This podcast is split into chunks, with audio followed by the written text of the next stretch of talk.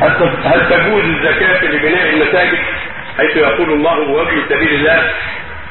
سبق أن المراد في سبيل الله عند أهل العلم هم الغزاة والجهاد في سبيل الله.